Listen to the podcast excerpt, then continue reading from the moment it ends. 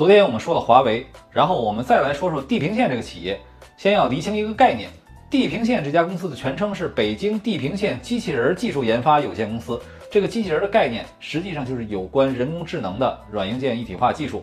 该公司的核心产品是车规级的 AI 芯片，用于车辆的智能驾驶。这种芯片现在世界上真正的玩家也就是英伟达、Mobileye 和地平线三家。目前华为也在涉足这个领域，但是地平线研发的芯片并不存在供应不足的问题，和我们现在说的芯片荒的芯片不是一码事儿。芯片荒缺的主要是类似于微控制单元 MCU，主要用于汽车电子的一些功能。现在一辆智能汽车可能需要数百个 MCU。这个和地平线研发的智能驾驶芯片科技含量上还是有很大差异的。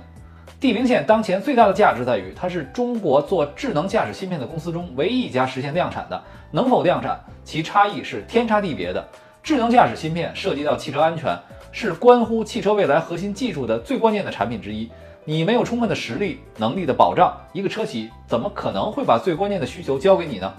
地平线最新的高性能大算力自动驾驶芯片征程五已经和比亚迪、红旗、自由家等多个车企达成定点，这对于中国的芯片企业来说是非常非常关键的一步。但地平线其实也面临着一些矛盾，这个矛盾在于它的知名度的光环和低调处事的矛盾。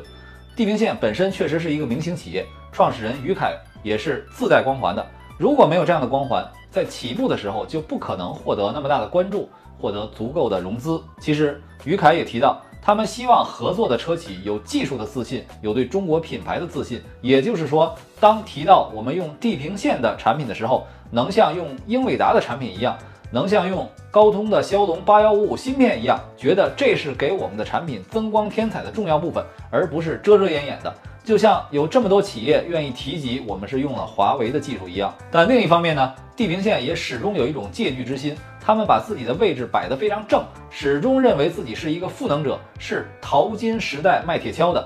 人工智能的三大组成部分：算力、算法、大数据。他们提供足够使用的算力，然后在算法方面提高算力的效能，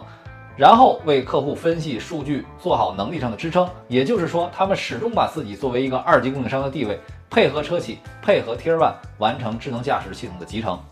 那地平线也拿了很多车企的投资，一方面是和车企研发深度绑定，一方面也是要消除车企的戒心。这也正是地平线能够真正和英伟达、Mobileye 竞争的优势所在，就是它配合的态度和能力非常好。当然，即使是地平线现在获得了这么多车企的认可，我也仍然认为地平线还处在艰难的创业阶段。因为你的芯片要经得起市场的考验，要通往无比艰难的自动驾驶之路，要不断迭代研发，不断投入，是不容有失的。那对于智能汽车而言，于凯讲了一句话，就是我们发现，无论是英伟达的 Orin，还是 Mobileye 的 iQ 五，地平线的征程五，这些最新的芯片首发应用其实都是在中国。可见，智能汽车的主战场就在中国，中国用户的需求决定了智能汽车的未来。由此可见，无论是对于华为还是地平线这种做智能化增量的企业来讲，都是有无限的前途的。